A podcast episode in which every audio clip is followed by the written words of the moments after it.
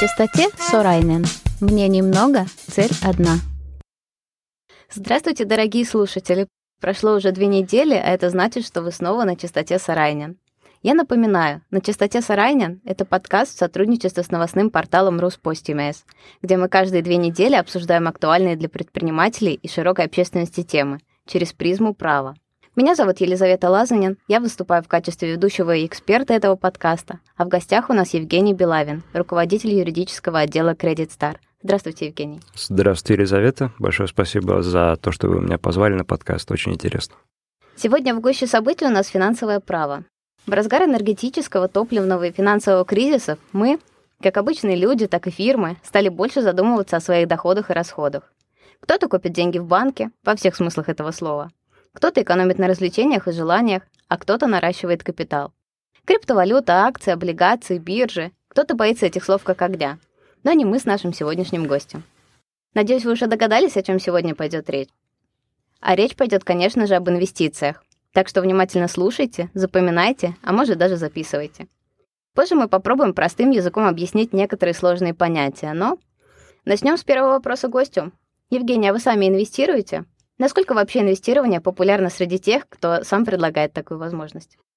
Вы знаете, я сам активно, можно сказать, не инвестирую, но такая мысль у меня появилась, что практически не каждый, но очень многие в нашем обществе как-то являются все равно инвесторами. Такой своеобразный финансовый инструмент — это третья пенсионная колонна, которая является тогда частью накапливания пенсии. Я тоже в ней участвую активно отдельные инвестиции в какие-нибудь финансовые инструменты у меня возможности, э, времени, точнее, делать лично не было. Но, насколько я знаю, у других моих коллег, которые занимаются а, инвестированием, очень популярно. Будь то инвестирование в какие-нибудь криптовалюты, ну, сейчас уже, конечно, меньше, облигации, краудфандинг и так далее. Хорошо, что вы упомянули и криптовалюты, и пенсионный фонд. Хочется напомнить, что возможностей для инвестиций действительно великое множество. Можно инвестировать в акции, облигации, валюту, драгоценные металлы.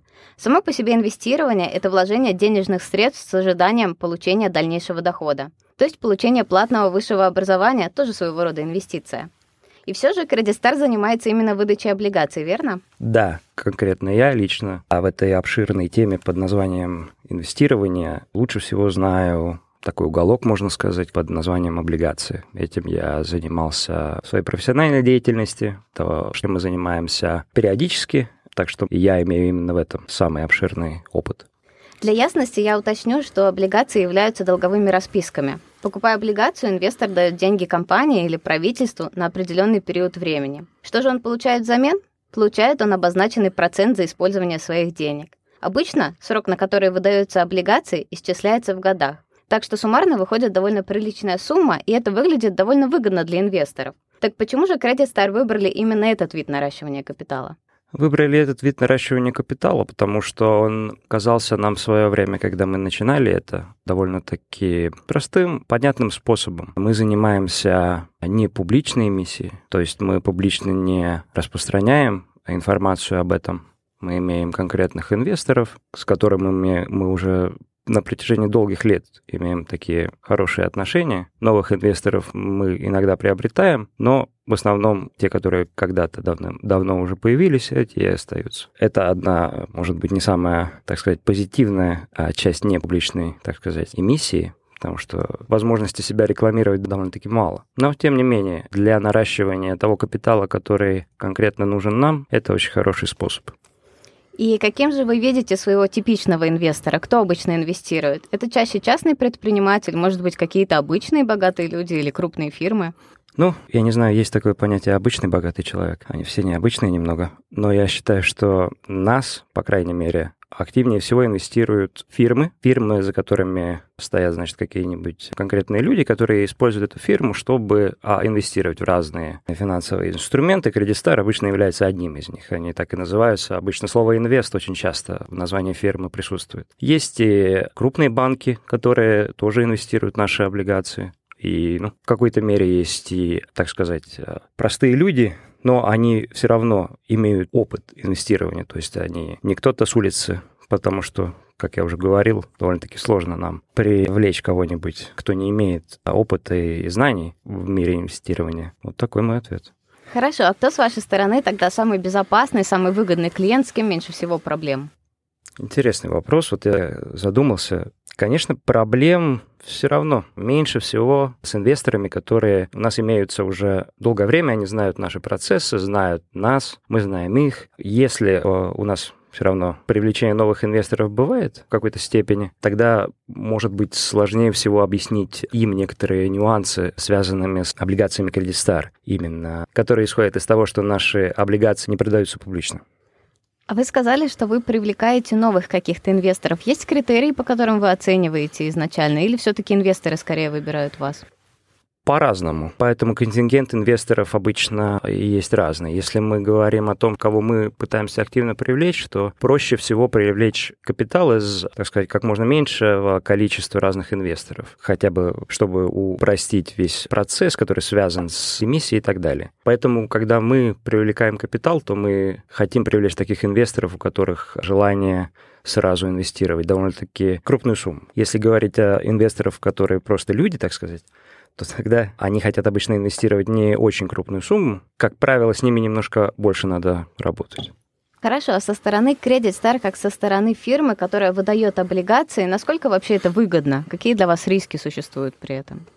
Ну, риски существуют для нас, в принципе, такие же, как и для всех, которые выпускают облигации. Они связаны конкретно с а, формой этого финансового инструмента. Риски довольно-таки стандартные. Связаны они с изменением в каком-нибудь праве, Например, если изменятся налоги, тогда это может тоже негативно сказаться на инвесторов.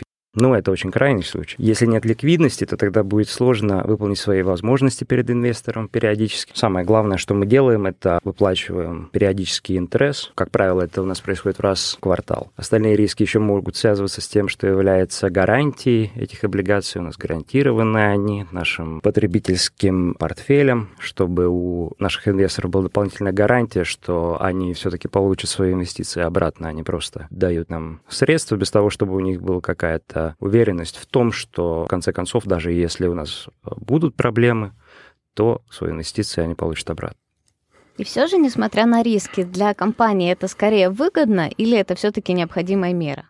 Я считаю, что для компании это и выгодно, и Мера это необходимо, но это довольно-таки хороший способ привлечения дополнительного капитала, который можно использовать для того, чтобы расширять свою деятельность, будь то в другую какую-нибудь страну, будь то разрабатывая дополнительный продукт, будь то выдавание кредитов и так далее.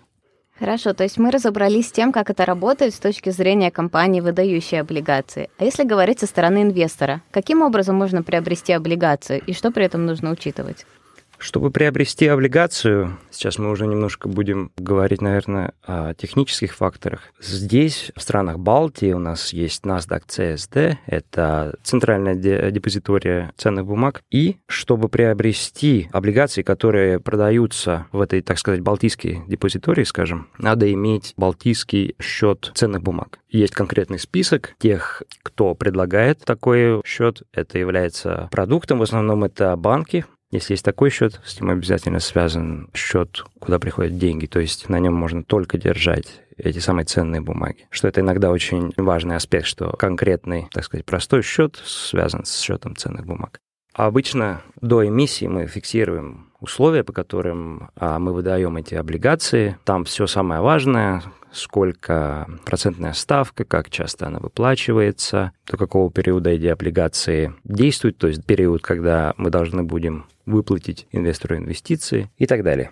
Там также обозначен период подписки, когда инвесторы могут нам присылать конкретные документы, которые мы им предоставляем, где они тогда обозначают, сколько они конкретных облигаций хотят, свои данные, и мы тогда день, когда проходит эмиссия, через NASDAQ выпускаем облигации им на счет.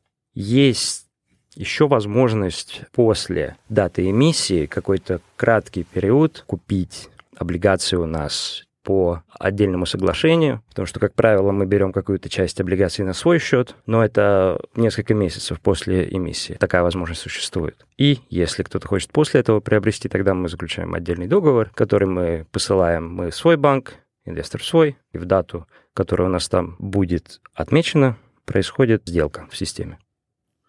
То есть первой точкой контакта для начинающего инвестора все же будет банк. Первую информацию нужно получать от него, но если хочешь инвестировать в какую-то конкретную фирму, нужно, конечно, учитывать условия конкретной выдачи облигаций. Да, и вот это вот я думаю, одно из самых важных аспектов, когда выбирать, куда инвестировать, это информация. Информация не только с технической стороны, но информация и о состоянии этой компании, куда инвестируется, какие там условия, какие даются гарантии. Эти вопросы я часто, опять-таки, вижу в своей профессиональной деятельности. Люди интересуются этим. Отдельные финансовые показатели, все это у нас спрашивается, но мы это периодически тоже предоставляем. Каждый раз в квартал у нас выходит для инвесторов специальный э, рапорт, где у нас написано самые важные события в этом квартале и также последние финансовые показатели. Правильно ли я понимаю, что покупка облигаций это чисто финансовая процедура? Это не дает возможности влиять на решение в фирме и не дает права на обладание какой-то частью фирмы? Как правило, нет. Наши облигации точно этого, этой возможности не выдают. Эта информация у нас тоже, кстати, указана для инвесторов. Это, это есть наш, простыми словами сказать, долг, на который мы также выдаем разные гарантии. Я надеюсь, что слушатели согласятся, что, с одной стороны, это звучит довольно сложно, как будто нужно обработать очень много информации, но при этом это все все-таки для безопасности инвесторов, для того, чтобы им было комфортнее и легче инвестировать. Абсолютно. Мы, как и все другие, которые выдают финансовые инструменты, в том числе облигации, следуем разному довольно-таки строгому законодательству, в том числе регуляция ЕС, публикование проспекта.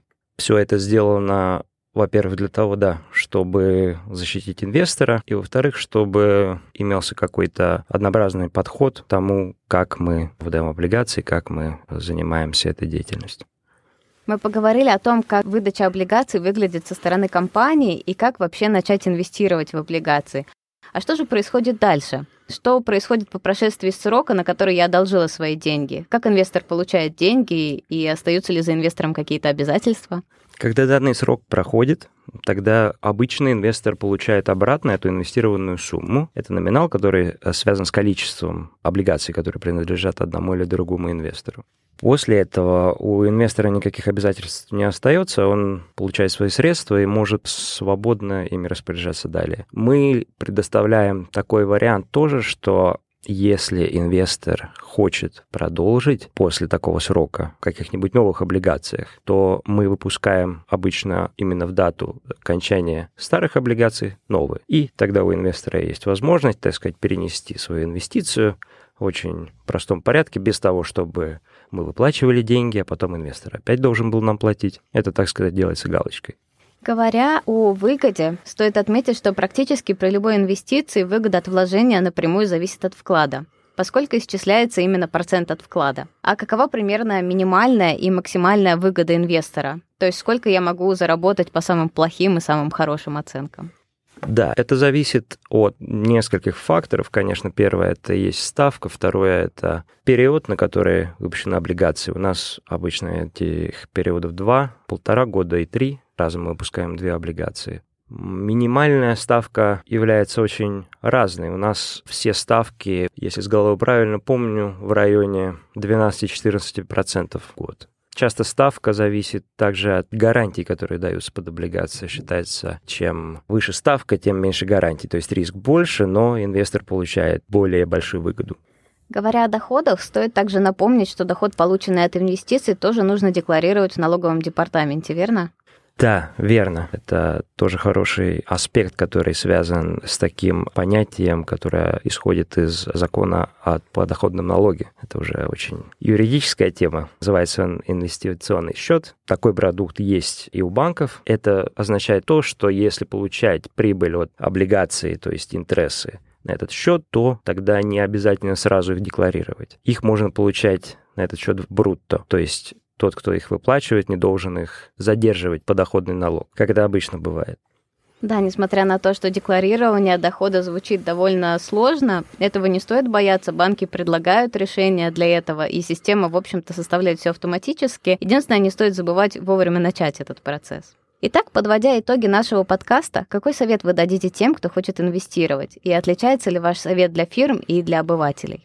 Да, о многом я уже говорил, но скажу еще раз, что важное, на мой взгляд, самое важное — это знать, куда вы инвестируете свои деньги. То есть обязательно надо до этого очень тщательно собрать информацию, спрашивать ее, этого не надо бояться, обязательно это надо сделать. Узнать, какие риски с этим связаны и так далее. Если говорить о разнице между фирмой и физическим лицом, то мне кажется, что легче инвестировать как фирма, инвестировать как физическое лицо. Как правило, с этим могут быть связаны некоторые сложности, опять-таки, с этим инвестиционным счетом. В практике просто я это видел. Но, как вы правильно сказали, банки очень хорошо информируют своих клиентов о разных возможностях, которые связаны с этим счетом и вообще с инвестициями в целом, которыми можно заниматься тогда, обладая этим счетом в каком-нибудь банке.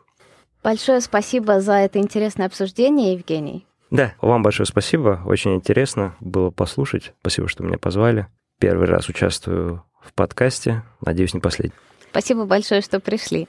В конце нашего подкаста хотелось бы напомнить, что инвестиции тесно связаны с финансовым благополучием. Это не страшно и не сложно, и все же требует определенных знаний в этой области. Поэтому инвестируйте только если чувствуете финансовую безопасность и стабильность. А я напоминаю, что сегодня с вами были наш гость Евгений Белавин, руководитель юридического отдела Credit Star, и я, эксперт адвокатского бюро Сарайнин Елизавета Лазанин. Всего вам доброго.